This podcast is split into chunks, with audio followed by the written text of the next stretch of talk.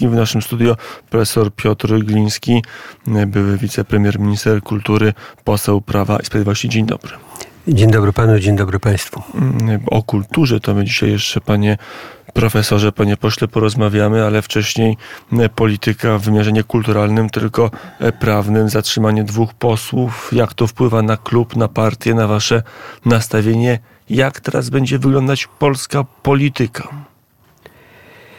E, panie rektorze, no, jak będzie wyglądała polityka, no, mam nadzieję, że będzie coraz większe przebudzenie społeczeństwa, bo tu chodzi przede wszystkim o to, żebyśmy my wszyscy jako e, Polacy zdali sobie sprawę, że znajdujemy się e, w momencie bardzo przełomowym. No, obudziliśmy się w ciągu tego ostatniego miesiąca praktycznie każdego ranka budziliśmy się w nowej rzeczywistości. Od wczoraj znowu w nowszej, bo mamy pierwszych więźniów politycznych i to nie byle jakich, bo ludzi, którzy stworzyli system walki z korupcją Dobrze, w Polsce. Ale mamy czy nie mamy Helsińska Fundacja Praw Człowieka, która zrobiła chwilową karierę na prawicy, gdy powiedziała, że zmiany w mediach publicznych są niezgodne z prawem.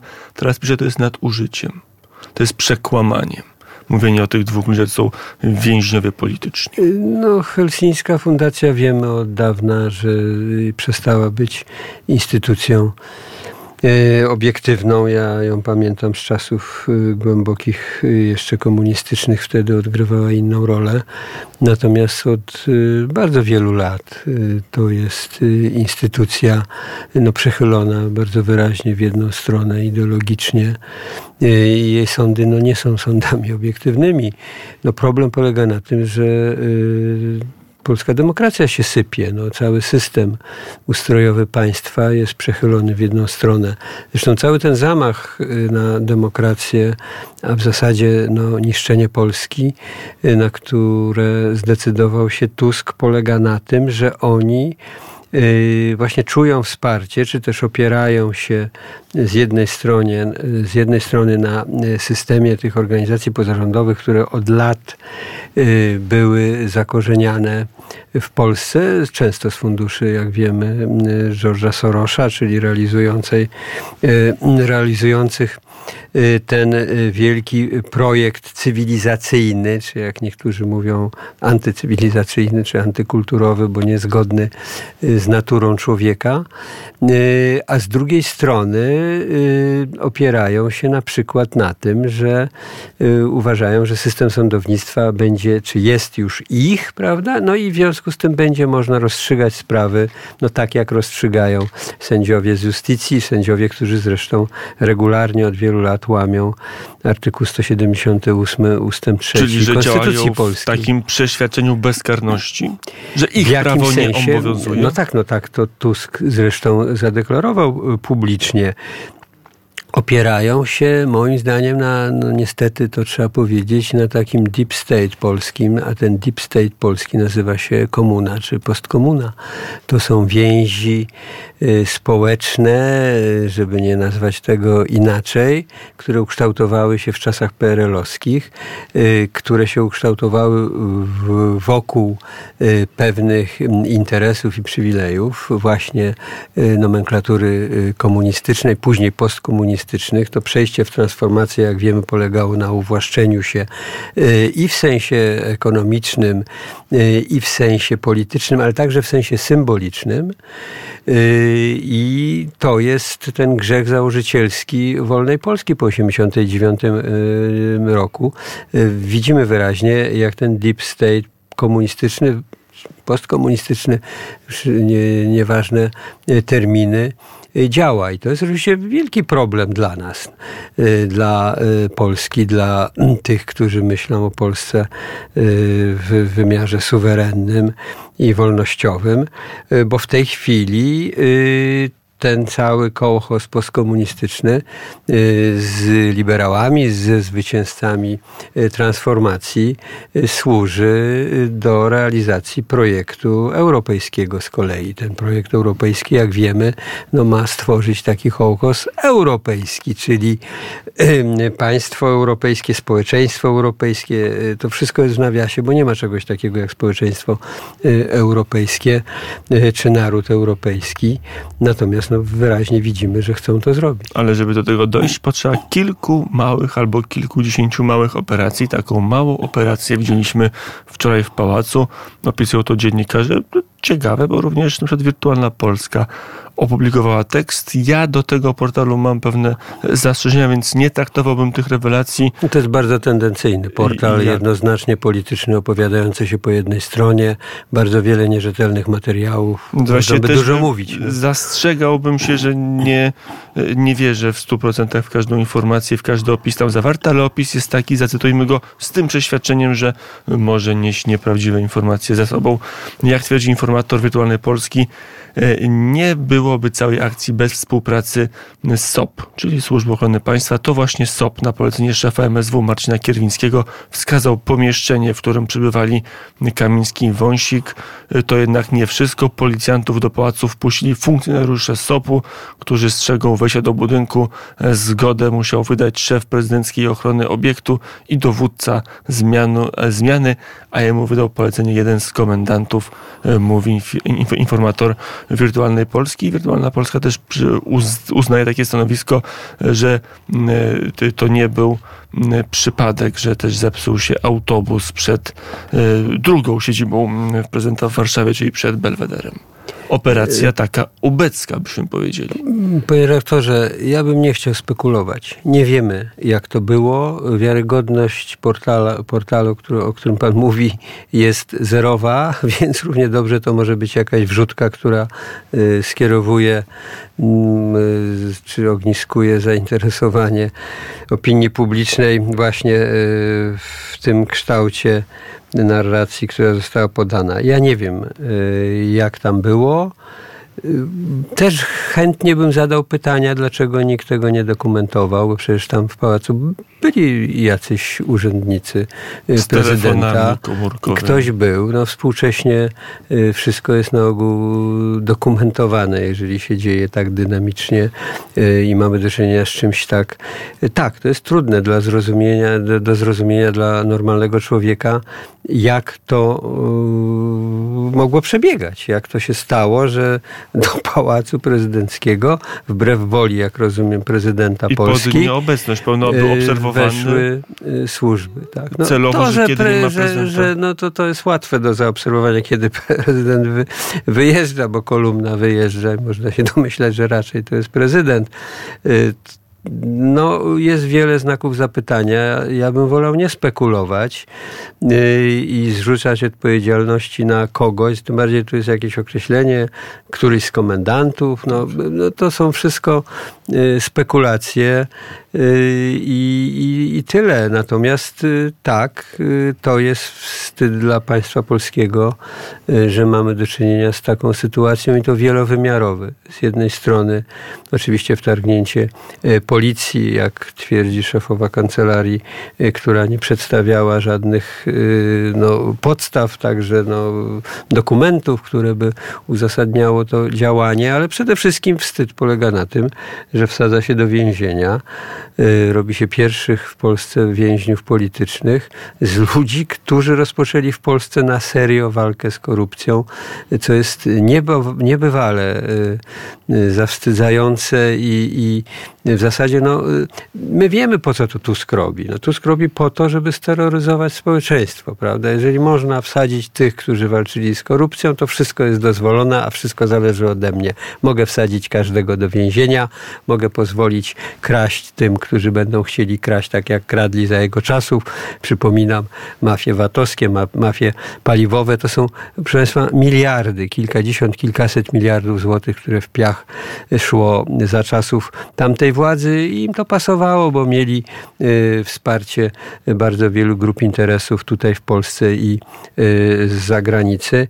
Y, no i nie podobało się komuś, że to się skończyło, że państwo zaczęło działać, że złodzieje byli, krótko mówiąc, łapani. No pamiętamy te dramatyczne relacje celników chociażby, prawda, że nam nie pozwalano tych cystern sprawdzać Prawda? No skąd się ta luka VAT-owska y, brała, o której nawet pamiętam przecież y, służby europejskie statystyczne mówiły za czasów y, poprzedniej, jeszcze poprzedniej władzy.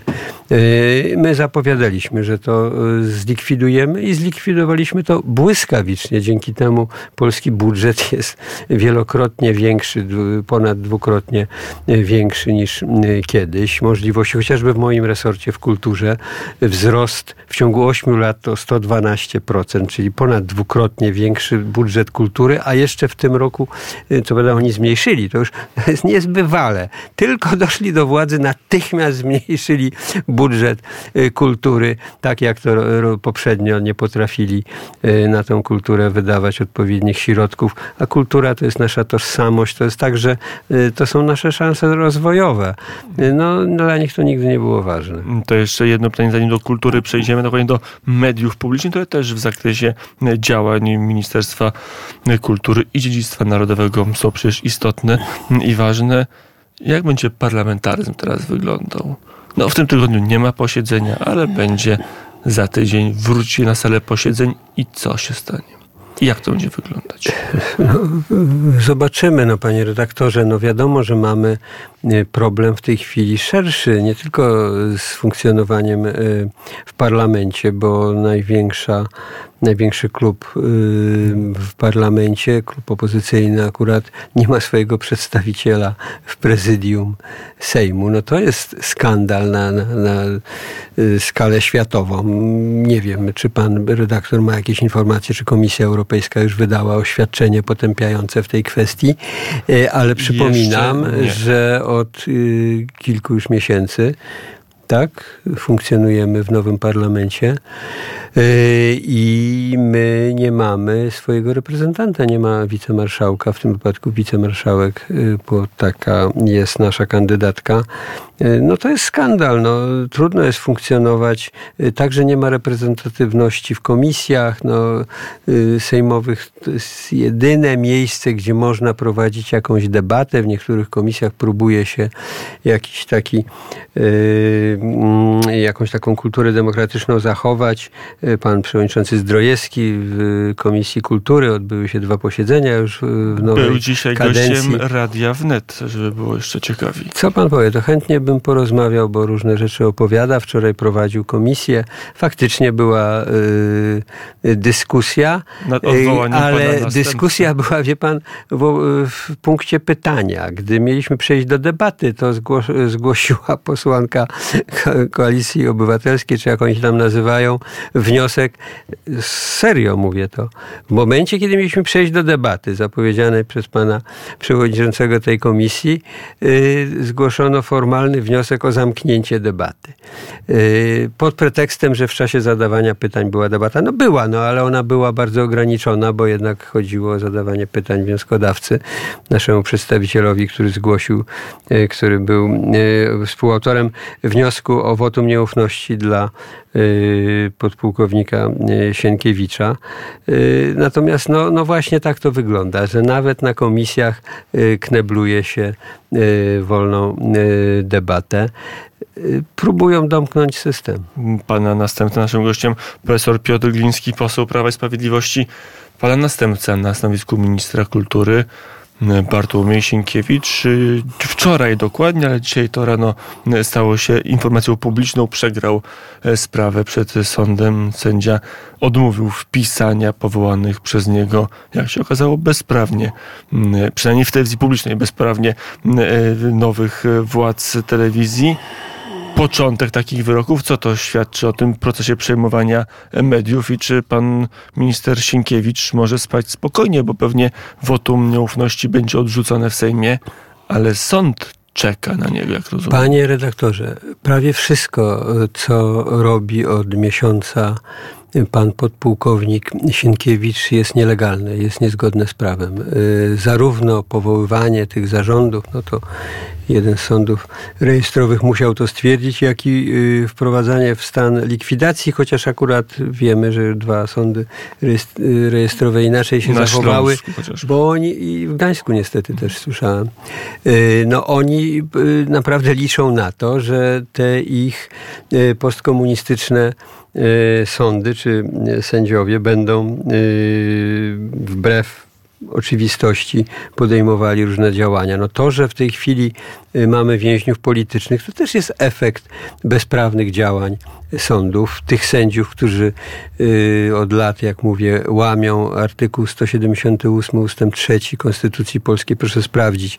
Tam jest wyraźnie powiedziane, że sędziowie w życiu publicznym nie mogą działać wbrew swojej niezawisłości i nie, y, no a skoro się angażują politycznie, no to działają y, wbrew temu. No, to jest zupełnie oczywiste. I łamią wprost Konstytucję Polską. No tak, no ten system y, ma być dlatego domknięty, żeby nikt inny poza elitą sprawującą w tej chwili władzę do tej władzy już nie wrócił. Dlatego idą, y, nie będę określenia tego, które chciałem powiedzieć, używał, y, no łamią prawo, prawda? Bo uważają, że będą bezkarni. No, Takie jest założenie ta działania. Sądu otwiera Kto jakieś tak możliwości działa? Tak działań. działa zorganizowana grupa przestępcza, mafia, która dąży do tego, żeby nigdy nie być rozliczoną, Ten bo jest, jest świadoma, że łamie prawo. Słucham? Ten rząd jest jak mafia? Panie no, pośle, w jakimś panie... sensie y, te decyzje Donalda Tuska i, i, i środowiska, a także koalicjantów y, są y, podobne do takich działań ponieważ zakładają, że system się domknie, że będą kontrolowali wszystko. Te macki ośmiornicy będą kontrolowały wszystkie instytucje i w związku z tym nikt inny na danym terenie y, na, y, nie będzie y, mógł o niczym decydować.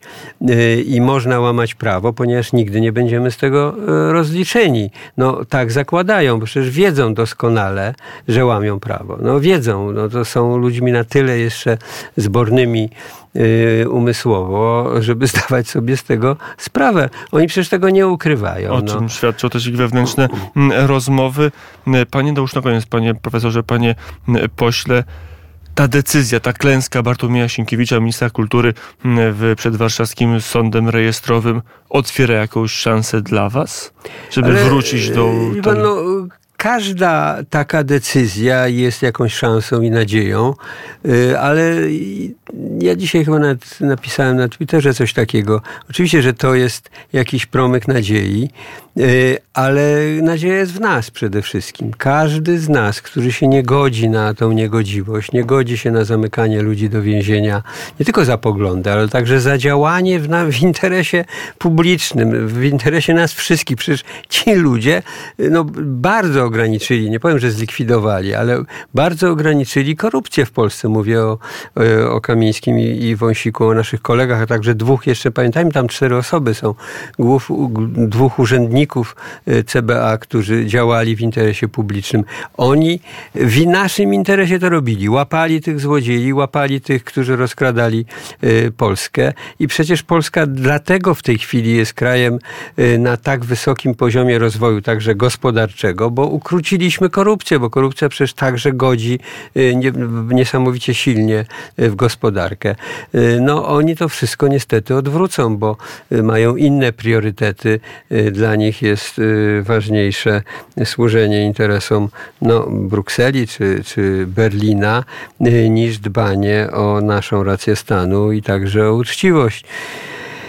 Y, ale jak mówię, ma pan rację, y, my musimy walczyć i każda taka decyzja sądu, który przecież pod olbrzymią presją jest. Przecież ten człowiek, który podjął tą decyzję jest w tej chwili wykl y, no, wyklęty wśród tych możnych, którzy w Polsce rządzą. My mamy do czynienia z wieloma przykładami zastraszenia. No, po to to robią, po to to robią, żeby steroryzować społeczeństwo. Ale proszę Państwa, nie dajmy się mamy wolność w sercu i każdy, kto może, także namawiam oczywiście do uczestnictwa jutro w naszym proteście o 16 przed Sejmem. To jest moment, kiedy możemy publicznie powiedzieć nie, nie godzimy się na dyktaturę w Polsce. Jaka jest waga tej, tej manifestacji, tego protestu, także to polityczna? Jest, to jest bardzo duża waga oczywiście, bo to jest pierwszy moment, kiedy możemy pokazać publicznie y, w dużej grupie, że się nie godzimy y, na to, co się dzieje. Y, i każdy może to zrobić, każdy, każdego zapraszamy, ale też pamiętajmy, że to jest jeden z wielu kroków, które musimy zrobić na drodze do odzyskania przez Polskę suwerenności, a przede wszystkim uratowania polskiej demokracji, bo Polska bez demokracji nie przeżyje, bo współcześnie naród no, musi funkcjonować w warunkach demokratycznych, e, żeby mógł walczyć o e, swoje interesy. E, I to jest po prostu i z jednej strony nasz obowiązek, a z drugiej strony nadzieja na to, że ta pozytywna zmiana prędzej czy później w Polsce nastąpi, bo w tej chwili faktycznie mamy bardzo poważne zagrożenie dla polskiej demokracji. Mamy stan takiej dyktatury już w zasadzie, no bo chęć kontrolowania wszystkiego i bezkarne, bezprawne, bo no wszyscy wiemy, że przecież to są ludzie ułaskawieni. No. Nie ma żadnych ograniczeń dla y, prawa łaski prezydenta w polskim prawie. Te wszystkie rzeczy, które później no niby skomplikowały sytuację prawną, to właśnie działanie y, tej postkomunistycznej nomenklatury w sądownictwie, tych ludzi, którzy łamią konstytucję, mianując się sędziami i, i przy, przyznając sobie prawo do y, ingerowania y, w decyzję prezydenta Polski. O tym mówił profesor Piotr Gliński, poseł Prawa i Sprawiedliwości, były wicepremier i minister kultury oraz dziedzictwa narodowego. Panie profesorze, panie pośle, dziękuję bardzo za rozmowę. Dziękuję bardzo. Jeszcze raz wszystkich zapraszam jutro o 16 i nie bójmy się. Wierzmy, że można Polskę zmienić. To wszystko zależy od nas.